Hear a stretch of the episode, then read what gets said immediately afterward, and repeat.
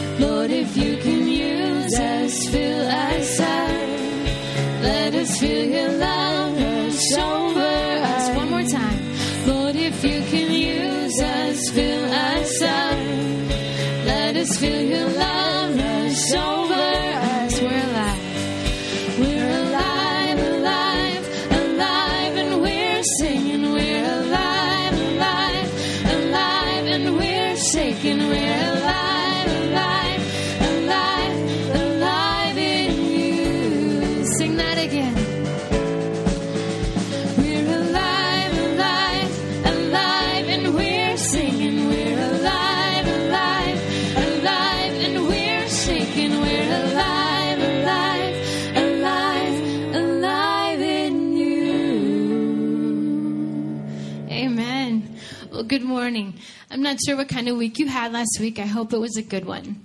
But in case it wasn't, maybe it was a reminder that there's really nothing in this world that um, there's nothing in this world here for us. Amen. And uh, God has us here for a reason, yes. But this world doesn't have anything for us. And our hope can only be found in Jesus and in His love. And this morning, I just I want you to to just be reminded of that and just bathe in it. I guess just let that that thought and that truth just flood over you and just realize that God's love and Jesus Christ and the hope that's that's the only hope that we have and that's the only thing that will never fail us.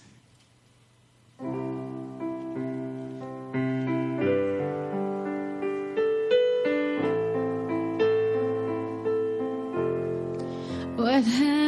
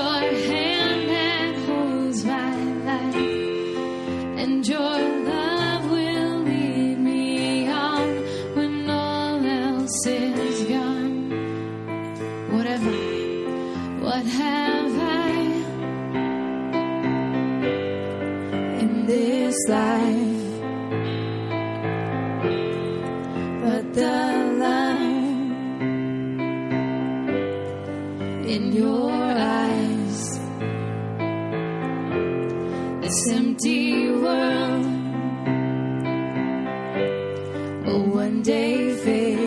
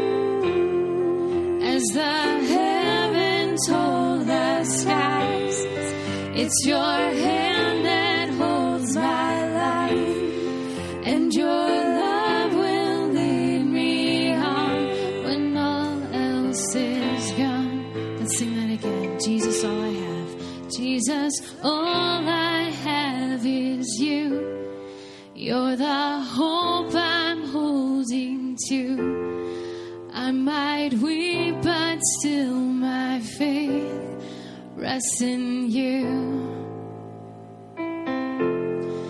as the heavens hold the skies. It's your hand that holds my life and your love will lead me on when all else is gone. Jesus all i have. Jesus all i have is you.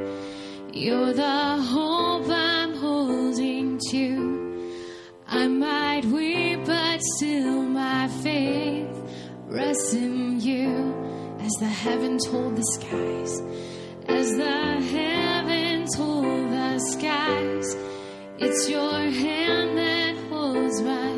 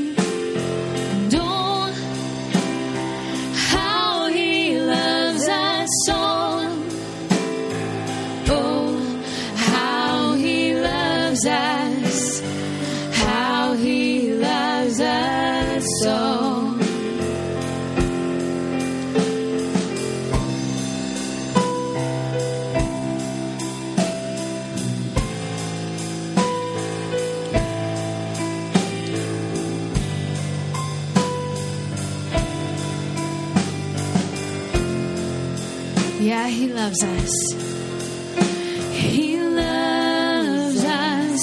Oh, how he loves us. Oh, how he loves us. Oh, how he loves. Let's sing that again.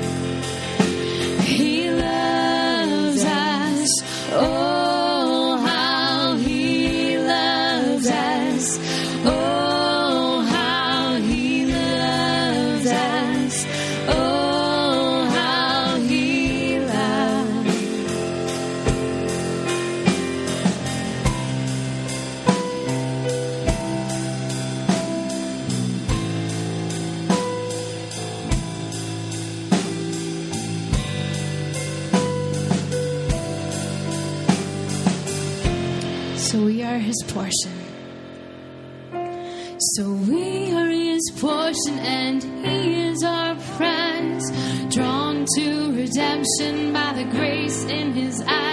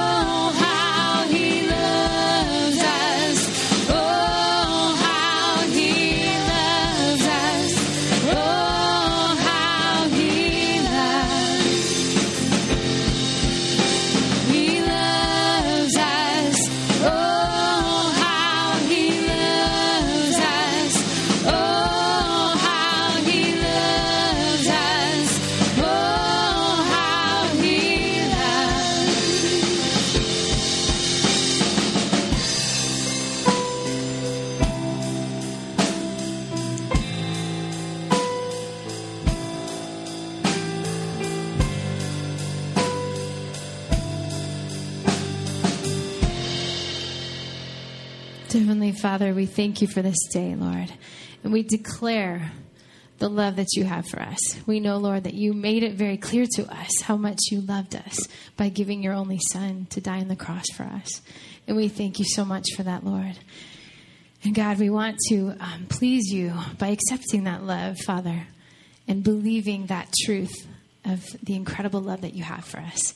This morning, as we um, we wait, Lord, to, to hear from you and to listen to what you have to say to us, Lord. Soften our hearts, Lord, so that we can receive um, the truth that you have for us today. In your name we pray. Amen. Please be seated. My house growing up was uh, an old house. Uh, at this point, it's well over 100 years old. And it had a pantry. And on the inside of the pantry, my mom had, you know, that's where our pots and pans were and everything else. And, and on the inside of the door, that's where she had all the spices. So there was a rack on the inside, you open up, and there are all the spices. And I remember when I was littler going in there once and seeing this orange package, and it had the word chocolate on it. And I thought, mm, chocolate. And, and my mom would always say, Yeah, that's chocolate, but you don't want to eat it. It doesn't taste good. And I'm just kind of going, Yeah, right. You, that's your chocolate. You don't want me to eat it. You're giving some, you know, some excuse as to why I wouldn't want to eat this chocolate. I mean, you know where this is going. So I go ahead one day and say, It's chocolate. It's got to be good. And I open it up, and it was in nice big chunks. And I took a nice big chunk and I put it in my mouth and I started to chew, and I realized my mother does not lie. it was, of course, bittersweet chocolate. And I don't know about you, but when it comes to bittersweet chocolate, I taste lots of bitter. I just don't find the sweet at all. The sweet's not there. It's just, it's ick. And uh, you know what? For a lot of our family, it was more bitter this week than sweet. It was a hard week. We had friends here who uh, lost a, a, family who lost a, a little girl, seven year old girl, to cancer. And they're, they're now friends with those people and, and dealing with that loss and helping them through just a, an incredible tragedy. If you, if you have children, and even if you don't, you, don't, you can't even let your mind go there very long. Been weepy all week long, just thinking of yuck. Mike Brown had a, a cousin's daughter, 20 year old, killed this week in a motorcycle accident. Rich Kuchar lost his 90 year old grandfather. Doesn't matter what the age is. There are holes in people's lives today and, and hurts in people's lives today. And when we come together, the, when I talk about bittersweet, the problem is that some of us had a great week. There was great stuff that went on. And, and you find yourself going, wow, I feel bad for you, but it was, a, it was a great week. And so, balancing that when we come into a day like today, you see, when we come here, we look for a lot of things. And, and one of the things we look for is uh, what we sang this morning. Dana singing these words, even, even as she knows she's comforting a friend who lost a seven year old child. Jesus, all I have is you. You're the hope I'm holding to. He loves us. Oh, how he loves us. And you think about this seven year old dying, and for some people, they don't want to think about that very hard because it starts to cause them to question whether or not that God is really loving. And they, they don't want to scratch that too deeply because what will happen? And so we come into a day like today and we look for a couple things. One, we look for comfort and to be comforted, we look to comfort our friends. But we also look for the opportunity to, to sing songs like this and, and to listen to truth like this that tells us that the broken world we're in is not the way God wanted it. God had so much better for us. He, has, he had a wonderful plan for this world, and it didn't involve death, and it didn't involve sin, and it didn't involve heartbreak. And so when we come today, it's not our place to, to question the goodness of God. It's our place to say, man, I wish it didn't have to be this way. So, what I want to do this morning is, as we get started is just spend some time praying, praying for the brokenhearted. And I know that you join me today uh, in praying for them as well. Let's, let's pray together. Lord God, uh, you're a father. You're a father to all of us, and, and specifically your firstborn son, Jesus. You're, you're, you're the only begotten Son of God. You know what it feels like to be a father. You know what it feels like to watch your child die. And uh, today we, we plead for you on behalf of, of the Locke family. Uh, the, the, the pain and the loss is overwhelming. And the truth of your love sometimes is hard to see when we are in the most bitter moments of our lives. I pray for the Barrowmans and the Aubreys as they have the opportunity to uh, just be with this family. Not even express great wise words, but just be there. That their presence and your Spirit's presence through them would be a comfort and a help in a time of great loss. I pray for, for, for Mike as he spends time with his cousin, who not only lost her husband a few years ago, but has now lost her daughter too. And as she deals with those losses, I pray that you will help him and help Ann to come alongside her and to be a comfort and a support to her in a time that is uh, likely one of the darkest times she will experience in this lifetime. And for Rich and for his family, I pray that as they get the chance to, to celebrate the life of a grandfather, they will also feel your comfort, your support, your encouraging arms wrapping around them. God, we know, we know the truth of your word. We know what you intended for your kids. And we know that, that there's an enemy of our souls that is doing everything I can to mess up your world and to mess us up and to get us to doubt you. And I pray, like Job, that we'd be able to ultimately say, even if he killed me, I'd trust him. Always help us to come back and find our, our sure and complete trust in you. All we have is you, Jesus. You're the hope we're holding to this morning and we're holding on tightly and don't plan to let go.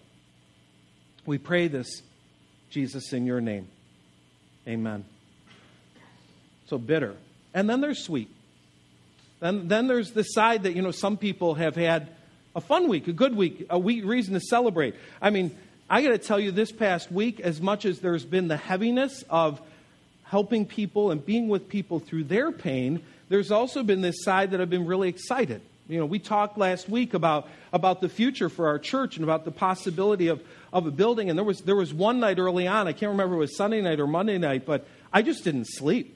I'm laying in my bed and I'm wide awake and I'm like, woo, let's go do something. You know, it was like I drank 10 gallons of coffee. I'm like, what's going on? What is this? And then I'm suddenly I realized, oh, that's what excitement feels like. I forgot. That's what it feels like to be like, hey, you know, this is cool. I haven't felt that way about this particular thing in a while.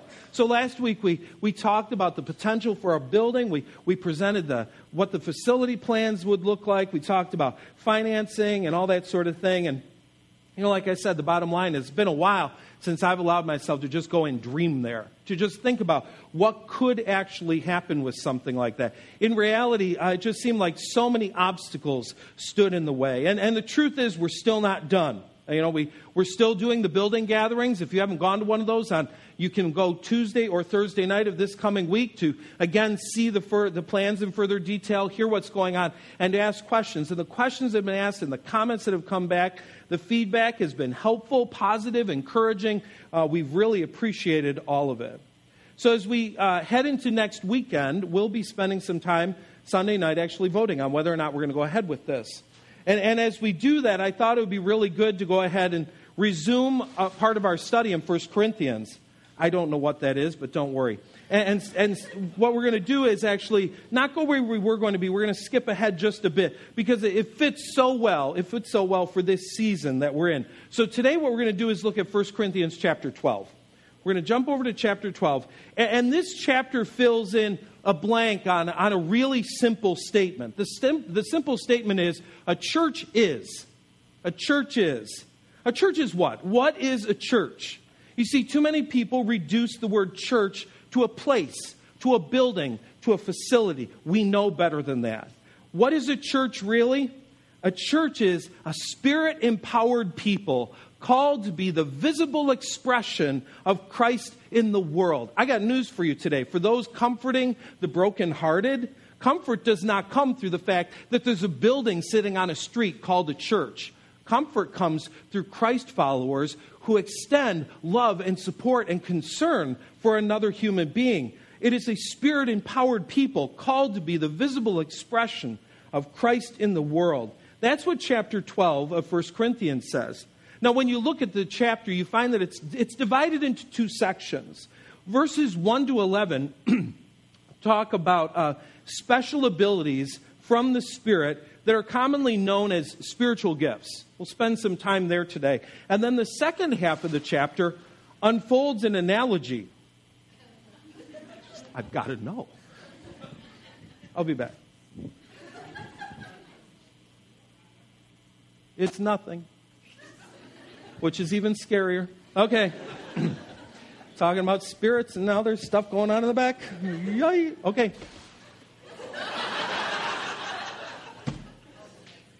Anyway, um,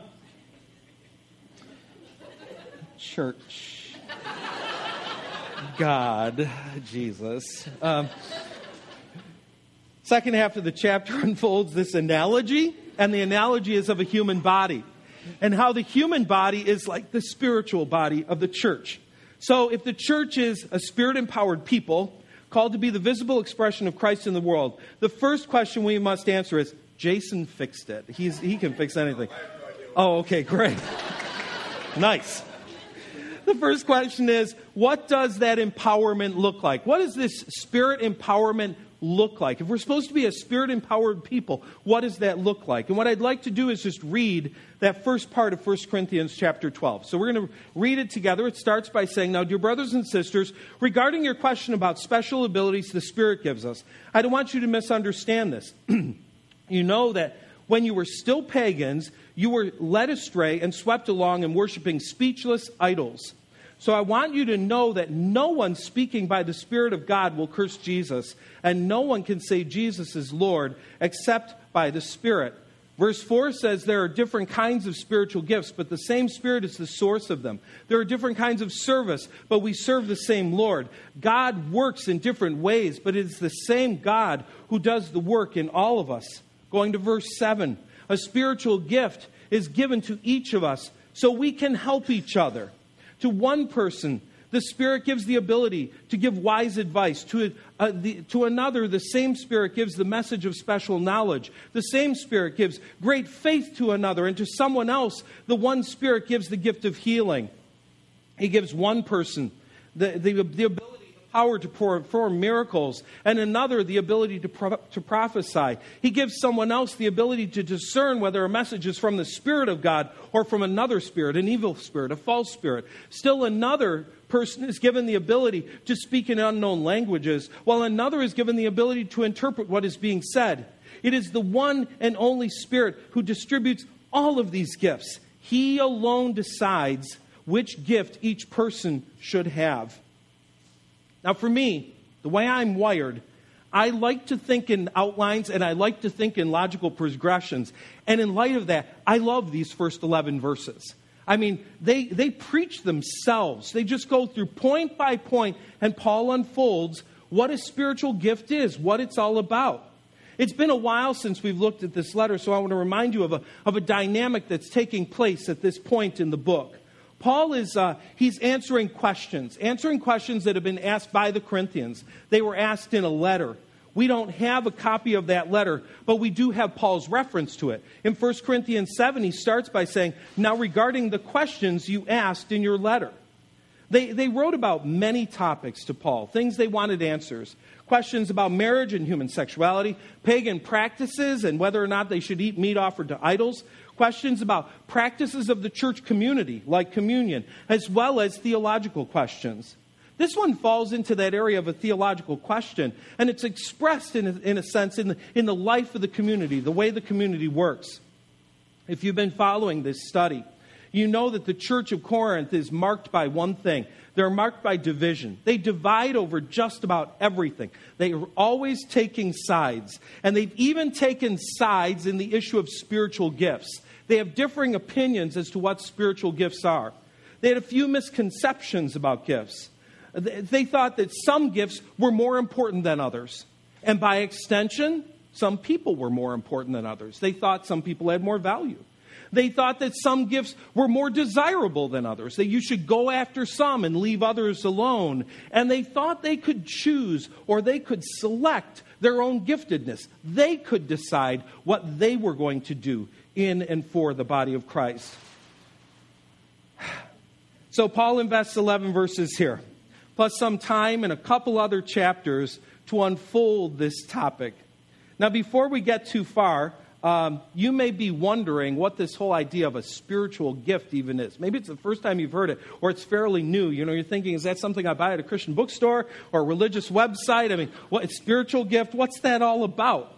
Paul actually employs a few Greek words in these 11 verses. Not just one, but a few Greek words that are translated the same way in our English Bibles. Every time in our English Bible, we see the word spiritual gifts, but he actually uses a few different words to express it. So the, in verse 1, he uses the word pneumatikon. Pneumatikon is not literally translated spiritual gifts, but spiritual things, or the things of the Spirit. So while our Bible says spiritual gifts right there, it's really saying spiritual things. Having said that, in the context of this part of the chapter, the spiritual things he's talking about are the gifts of the Spirit. So he's relaying that to us. Uh, we see the term used again in verse 4 in our, in our English Bibles. That time he uses the word charismaton. Now, you, uh, you hear a word in there, right? Charisma, chariz, charismatic. You hear that word buried in there. He, he uses some other parallel words in this paragraph, too. For example, he says there are different kinds of gifts, but the same source, the Spirit is the source of them. Different kinds of service, but the same Lord. Different accomplishments, but the same God. All of those words, service, accomplishments, they're used as parallels to give us an idea of what a spiritual gift is and how they work. In verse 7, your English Bible again says spiritual gifts. But Paul uses even a, a, different word here. And the best word that could be used there is the word manifestation. He says these are manifestations of the Spirit. So while our English Bibles only use one term repeatedly, Paul actually uses several words to convey the concept. And what it does is helps us to build an understanding, a theology of spiritual gifts. Now, rather than just giving kind of a, a simple sentence definition of a spiritual gift, which would be easy, what I'm going to do instead is use some of these terms in order to just unpack what exactly is a spiritual gift. So if you're going to you have to start. If you're going to talk about a spiritual gift, you have to talk about the first word. You have to talk about spiritual. You have to talk about spirit. You have to talk about the spirit if you're going to understand this word at all. Spiritual gifts start with the Holy Spirit. They always do. In what ways? Well, most fundamentally, we see the Spirit is the source of the gifts. They all come from Him. Chapter 12, verses 1 and 4. Now, dear brothers and sisters, regarding your questions about the special abilities the Spirit gives us, they're given by the Spirit. He's the source. Verse 4 says there are different kinds of spiritual gifts, but the same Spirit is the source of them all. They, they come from the Spirit. The terms we use, the, this term we use, spiritual gifts, I think actually kind of it veils a fundamental truth. They are not just spiritual gifts, like spiritual gifts versus natural gifts, but they are the Spirit's gifts. They're the gifts of the Spirit. They're the gifts that come from the Spirit. They belong to Him. He's the source of them. He's the one that bestows them. He's the one that empowers them. I'm, I'm getting ahead a little bit. Hold on. The, the Spirit is the source. Because the, the gifts belong to the Spirit, He doesn't just own them. You know, they're not just in his collection. He doesn't just own them. He decides how they will be distributed. This, again, was something they misunderstood. They thought that they could decide the gift that they wanted. Look at verse 11. It is the one and only Spirit who distributes all these gifts. It couldn't be clearer. He alone decides which gift each person should have. We don't get to sit down and look at the list of gifts in the Bible and say, I want to be a leader, or I want to be a teacher, or I want to be this, or I want to be that. The Spirit determines it. The, he's the source, and He is also the one that makes these decisions. There could be no, I, I, think, no more important principle about spiritual gifts that we need to understand than the one that is found in verse 11. They belong to the Spirit, and they are His to distributor. He's the distributor of the gifts, and He's also the determiner of the gifts. He's the one that determines who will get what gifts and which gifts will be employed in a particular local church. The Corinthians, uh, they were manipulating gifts. They were using the gifts instead of receiving them and using them the way they were intended. They thought that some gifts were better than others, that some gifts were more desirable than others, and that they could pick and choose which ones they wanted to have. But they missed the point of the word spirit. The Spirit is the source, and the Spirit is the sovereign over the gifts. He decides what will be given. The Spirit is also the one who empowers the gifts. It's not like we find out what our spiritual gift is, and then we got to practice a lot. Practice makes perfect. We just try and try and try. Eventually, we have a, a well honed spiritual gift. That's not the idea. The Spirit is the empowerer. Verses 7 to 11, over and over again, say the Spirit gives the ability, the Spirit gives the power. He's the one empowering us to do His work. He is the source of the gifts, He's the sovereign over the gifts, and He's the one that empowers or energizes the gifts. So if you're going to understand the word spiritual gifts, you got to understand it's all about the Spirit. The Spirit is the one who controls spiritual gifts. Now, the second word we want to look at is charismaton. The, the root of this word is the word charis. Some of our girls' names come from that. Kara, Corinne. You hear that word charis buried in there. It's a word for grace. And what do we understand about grace? It's not just a prayer before a meal. Grace. Grace is free. It's a gift. It is not earned or deserved. A, a, charisma is a special favor. It's, it's freely given to us. You see, a spiritual gift is just an expression of God's grace. That's another way to say it. God is showing his grace to you by giving you a gift. Gifts are not earned, they're not deserved. You don't try really hard, and God says, You worked really hard. Now I'm going to give you this gift. That's a, it's His grace bestowed upon us. Now, the text is clear on this. Every believer has been bestowed a spiritual gift. There is not a giftless believer in this room. Every person has at least a gift. We see that in verse 7. A spiritual given is, gift is given to each one of us so we can help each other. It's not limited to some people or other people. Anyone who's a believer has been given a spiritual gift by the Holy Spirit. It's not to, not to some of us, it's to each of us to every one of us. We've all received a spiritual gift. So we've all received this grace, this unearned favor given to us. That, that's beyond our salvation. There's actually a gift given to us that He intends for us to use in His body. Uh, it's not just an expression of your natural talents or your personality, it's a unique empowerment by the Spirit. If I could give you a picture from the New Testament, this will hopefully help you to understand better how spiritual gifts work. You go back to Acts chapter 2. This is the day of Pentecost. This is the day the Holy Spirit is poured out on the church. And what do we read? One day, on the day of Pentecost, all believers were meeting together in one place. Suddenly, there was a, a sound from heaven Oh, we've been hearing that sound all morning. You got like a sound from uh, didn't say sound from behind the curtain. A sound from heaven, like the roaring of mighty of a mighty windstorm, and it filled the house where they were sitting.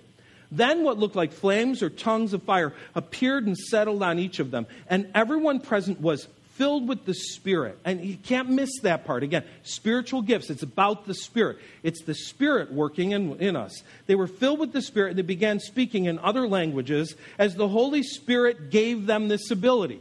Not because they practiced, not because they took Rosetta Stone. The Holy Spirit gave them the ability and they started to speak the Bible says they were filled with God's Spirit. Again, not just talking about the manifestation, the speaking, but they were filled with God's Spirit and began doing what they did not have the ability to do just moments before.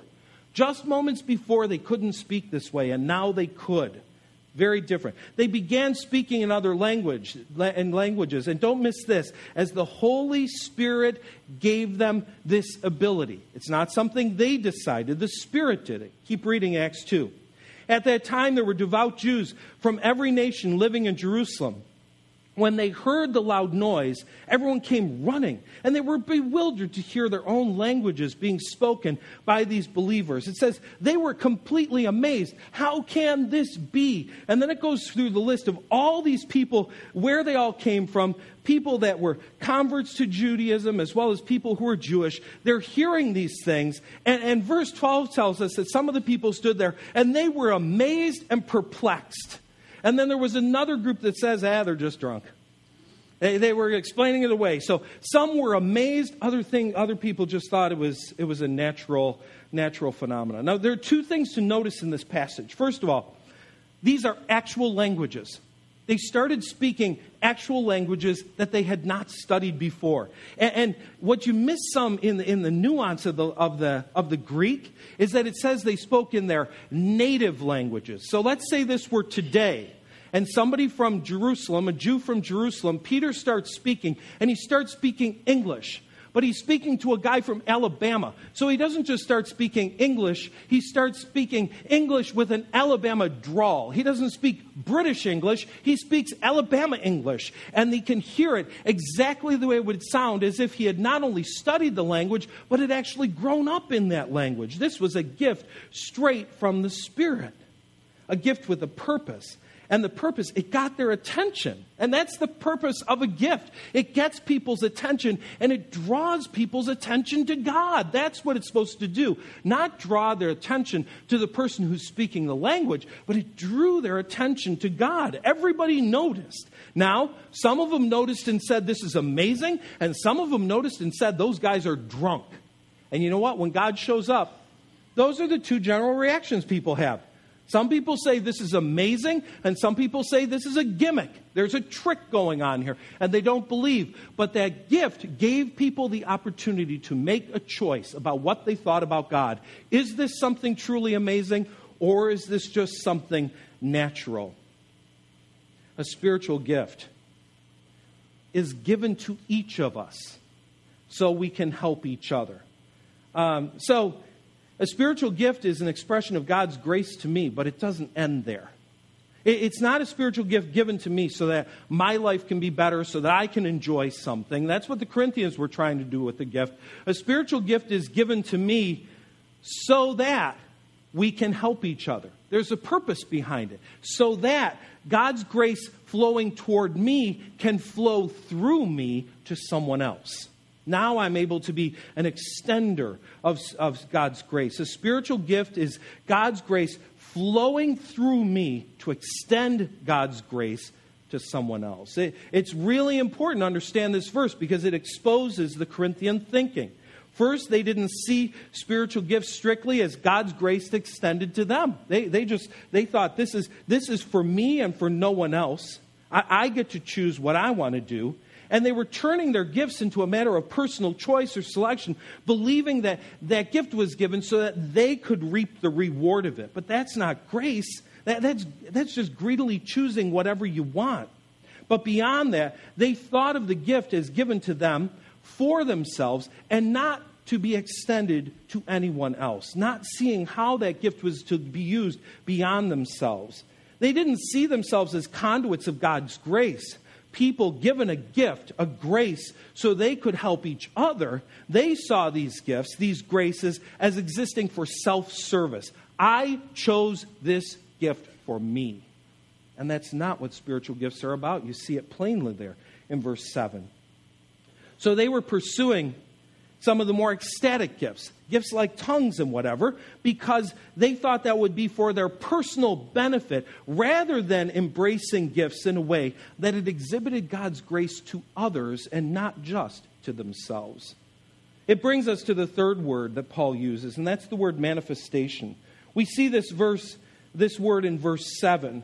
Uh, I, want to, I want you to see it not only here, but, but in another uh, translation that's more literal than the one in the New Living, New Living. It says, Now to each one, the manifestation of the Spirit is given for the common good.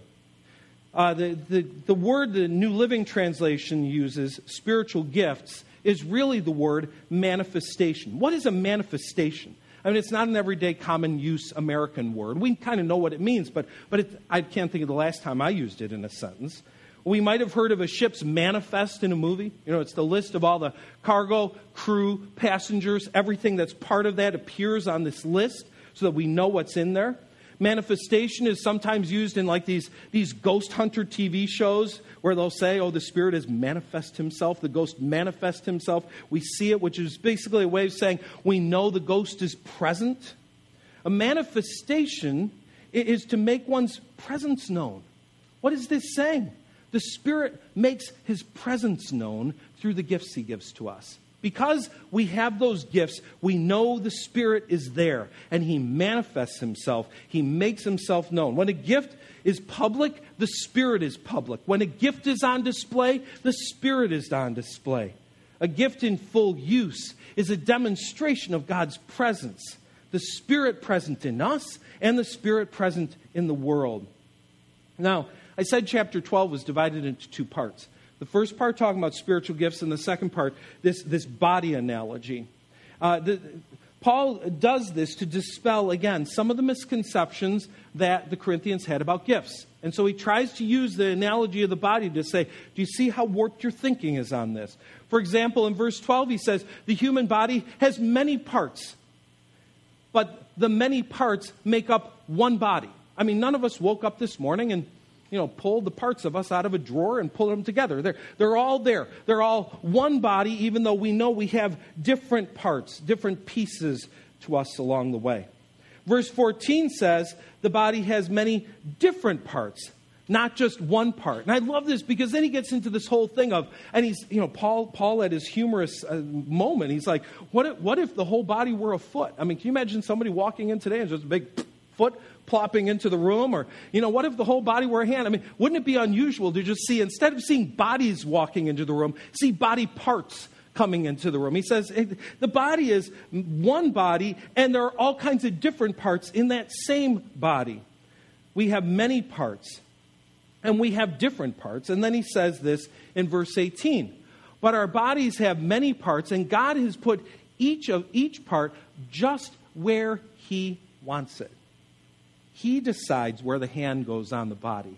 He decides where the foot goes on the body. He decides it's best to put the lung inside of the chest cavity instead of on top of the head. He's the one that places all the pieces where he believes the pieces should go. All the parts are who God wants them to be and are where God wants them to be. And again, all of this was to dispel the misguided beliefs of the Corinthians. They did not choose their gifts. The Spirit chose their gifts. They did not decide the prominence of those gifts. The Spirit decides those things. The Spirit is the one that controls the gifts. Some gifts were not better than others, nor were some other some people better than others. All were necessary. He even talks about some parts are very private, other parts are very public, but you need them all. You need all the parts of the body. He ends by saying, it is not just that you are like a body church. He's saying, You are a body. You are the body of Christ. Verse 27 All of you together are Christ's body, and each of you is a part of it. So go back to our definition of the church. The church is a spirit empowered people called to be the visible expression of Christ in the world. We're given these, these graces these gifts of the Spirit, and each believer has at least one, and they're to be used to benefit others, not just ourselves. When the church is functioning in this manner, when, when the Spirit is flowing through people and the gifts are being used, Christ is seen by others, and the Spirit is manifest to the world. He is visible to the world. Toward the end of the chapter, he gives a, a partial list of some of the gifts. I mean, you can go through the New Testament and find a number of gifts of the Spirit. He talks about the gifts of apostle, prophet, teacher, doing miracles, healing, helping others, leadership, unknown languages. It's a partial list, just a partial list. Some of the ways in which the Spirit manifests himself. I, I thought it was fun this past week, even as we've been in our, our building gatherings, to watch the way the Spirit manifests Himself through the gifts that each person brings to the table. Someone will have a gift of leadership, another person will have a gift of organization or administration. We've seen discernment on display, we've seen encouragement on display, and it's been even fun to see the gift of faith show up. Those people that, you know, it doesn't matter how big something is, they say, God can do it. And they can see it in a way that other people go, oh, there are a million obstacles. I don't know how this will be done. Even in this, we've seen the gifts of God, Spirit, action. So the question, I said this is about this season. How does this apply to us today? What can we take away from this chapter? How does this apply to our church? Well, first, let's make it obvious. Every person is needed. Every person is needed. And every gift is needed. You know, I don't think Southfield has a problem with minimizing other people's gifts. I don't know people that walk around saying, my gift is better than yours, or, or I'm better than you. I mean, one thing I love about our, spirit, our, our church is there's, there's a genuine spirit of humility. I love that about you. If anything, our issue is just the opposite. We said it before. We suffer from a little bit of piglet syndrome. You remember Piglet from Winnie the Pooh? Oh, he's one of my fan, uh, favorites. I love this guy. Piglet thought of himself as a small animal of little account or worth. What do we do? We don't necessarily look at somebody else and say, My gift is better than yours. We look at somebody else and say, I wish I had a gift. I, I wish I had something. I mean, look at Dana up there. She's so talented. I just, I wish, I wish I had something, just any, anything to give to God.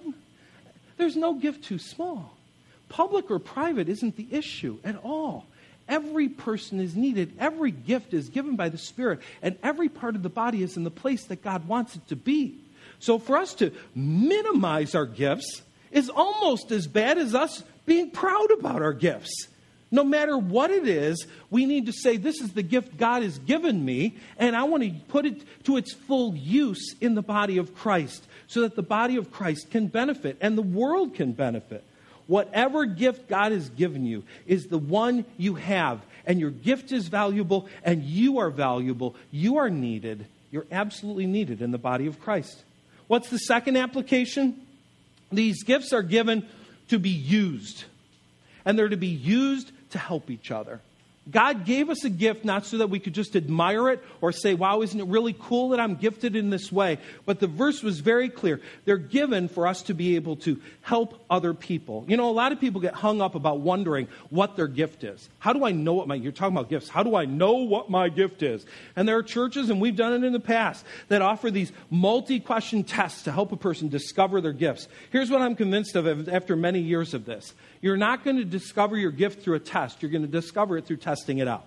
You're going to discover it just by trying, by trying and seeing where you're effective and what works. And interestingly, I've found when a person is genuinely gifted, they're operating in this area of giftedness, and you talk to them about it, and they and they look at it kind of like, I don't even know what I do. You know, I just I just do it. I don't know. It comes so naturally. Why? It's not really natural. It's supernatural. It's the Spirit empowering them to do the thing that they're doing. The fact is that the gifts are the Spirit's gifts. So rather than attempting to discover the gift, I would encourage you to discover the Spirit. I'd encourage you to spend more time worrying about being connected to the Spirit, walking in the Spirit, and listening to the Spirit. The Bible says specifically two things about the Spirit don't grieve Him and don't quench Him. What does grieve mean? When you live in constant sin, the Spirit says we're, not, we're just not working together for a while. And so we're, lo- we're trying to live in such a way that our lives are, we're for- asking for forgiveness and keeping that sin cleaned up. Quenching, on the other hand, is when the Spirit prompts us to do something and we say, nah, not me. And the Spirit says, well, you know, when you're ready to be used, we'll talk. So the real issue is not so much discovering what my giftedness is as making sure that I'm really connected to the Spirit. The final application speaks to the issue of a building. The church is a spirit empowered people called to be the visible expression of Christ in the world. It would be easy for us at this point to think that when we finally have a building built, we'll finally be on the map. People will finally notice. They'll finally see Southfield. They'll finally see us. A building is not a manifestation of the Spirit a building is a building, and just that. It's bricks, wires, and walls. Our visibility has very little to do with our location or our lack of a building. A building is not a manifestation of the Spirit. We're a manifestation of the Spirit. So as we're using our gifts, people get to see the Spirit of God. They don't see God when they see a building, they see God through who we are and through what we're doing. You know, I got sad news for you. I've known churches that have beautiful buildings that have a horrible reputation. And I've known churches that have no building that have a beautiful reputation. Why? Because they're living out their giftedness. They're doing what God called them to do. So this isn't one of these days of, you know, someday when we grow up, we might possibly. That's not it. That's not it at all. God's saying today, Today, you can use every ounce of the giftedness He has given you, the Spirit has given you, in order to manifest the power of God and the presence of God in this community and around the world. So let's not look at that structure as someday things are going to be great. Things need to be great now. And whether we have a building ever the Spirit allows that giftedness, that grace to be poured on us so that it can pour through to others. The church is a, a spirit empowered people called to be a visible expression of Christ in the world. Let's live up to our calling. That's what this chapter is saying. Live up to your calling. Use your gift to the glory of God. Don't worry about all the, the structures and organizations and ever, all that stuff. Use your giftedness in order to let other people know who God is. And you know what? A lot of times that doesn't come in profound ways of you filling Soldier Field and, you know, preaching to millions and all this stuff. Sometimes it is simple as you have a friend in life and their life is falling apart, and you in that moment are there and you know God and you can be God's presence for them in that moment. That's what this looks like. That's what it really looks like to be a church. It's not always about the big stuff. It's about in those moments of crisis, in those moments of need, in those moments of pain, showing up so that God has the opportunity to show up in that person's life. Let's talk to him right now. Father, I thank you for 1 Corinthians 12. There's a lot there. And I pray that we would embrace the idea that every person here is gifted. God, help us to stop looking down on ourselves, thinking of ourselves as not as good as someone else, but instead to embrace the giftedness you have given us and, to be willing to just do whatever we can with that giftedness to manifest the presence of the Spirit in our lives, to allow your grace to flow through us to someone else. Help us to live by the Spirit, to walk by the Spirit. We pray this in the name of Jesus. Amen. Our servers are going to come now and you're going to receive communion. There's bread and cup together. Just go ahead and take it and, and partake of communion. You can spend some time meditating, thinking about what we've talked about. But what I'd like to do during this time as well is, is read the part of the chapter that I didn't read. So if you want to tune in and hear some of the phrases, feel free. If you want to tune out, that's fine too. Just go ahead and use this time in order to connect with God. The Bible says the human body has many parts, but the many parts make up one whole body. So it is with the body of Christ. Some of us were, are Jews, some are Gentiles, some are slaves, some are free. Well, we have all been baptized into one body by one Spirit, and we all share the same Spirit. Yes, the body has many different parts, not just one part. If the foot says, I am not a part of the body because I am not a hand, does that make it any less part of the body? And if an ear says, I'm not part of the body because I'm not an eye, would that make it any less part of the body? If the whole body were an eye, how would it hear? Or if the whole body were an ear, how would it smell anything? But our bodies have many parts, and God has put each part just where He wants it. Let's dwell on that for a minute. Our bodies have many parts, and God has put each part just where He wants it.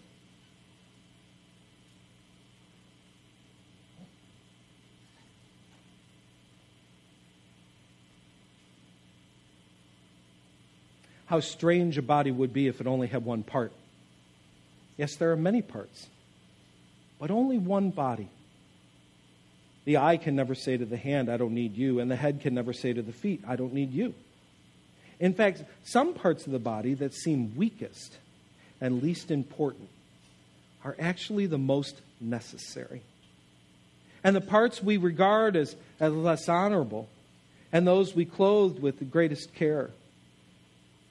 So we carefully protect those parts that should not be seen, while, while the most honorable parts do not require this special care.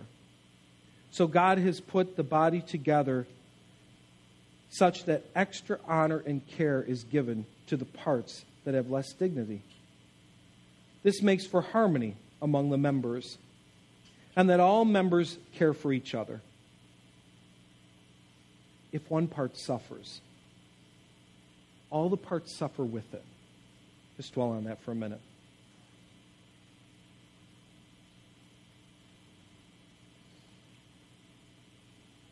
If one part suffers, all the parts suffer with it.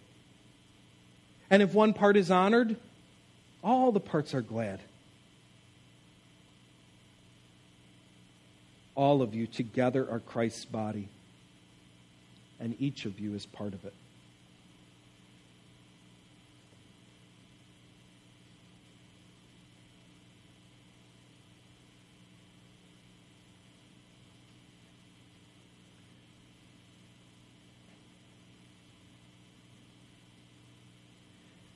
God, as we take this moment to eat a piece of bread and drink some juice, we realize that we are celebrating something your son put in place on the night he was betrayed.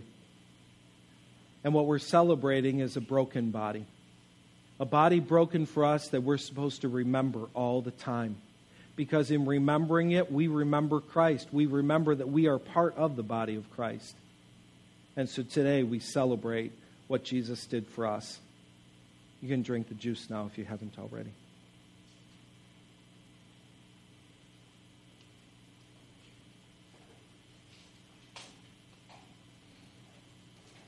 Oh, thank you. Yeah, thanks so much.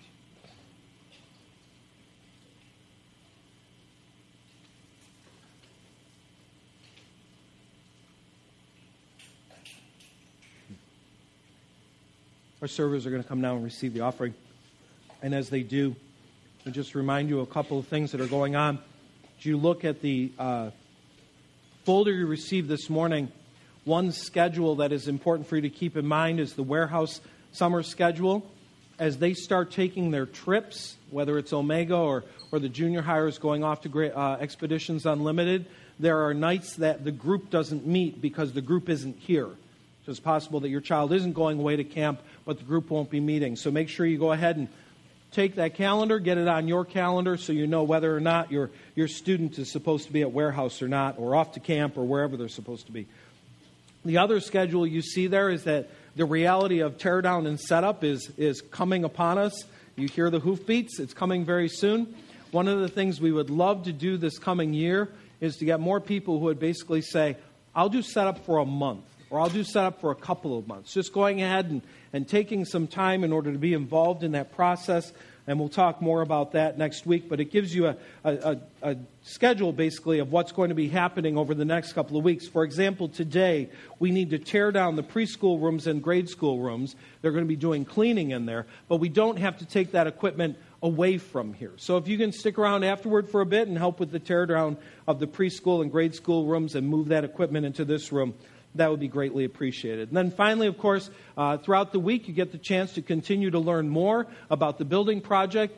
Table in the back on the, on the outside there has two sign up sheets for you to be able to come to one of the two uh, building gatherings we're offering on Tuesday or Thursday. Time to get informed and ask questions. And then come next Sunday night at 6 o'clock, we'll gather for a special business meeting where we will talk through and, and vote on whether or not we're moving ahead. So, Make sure you're aware of those things. Uh, if you need to know more and aren't able to make it to one of those meetings, contact us. We'd be glad to talk you through any of those parts. Why don't you go ahead and stand? And we're going to sing our way out of here.